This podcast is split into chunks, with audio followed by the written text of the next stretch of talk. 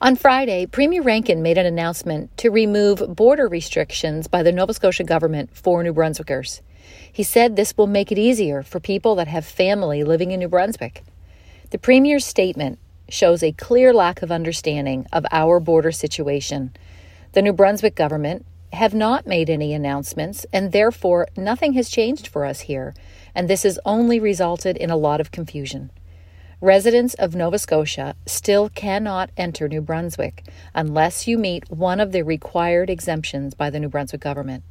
And New Brunswickers can come into Nova Scotia, however, currently will have to still self isolate for two weeks upon returning to their own province of New Brunswick.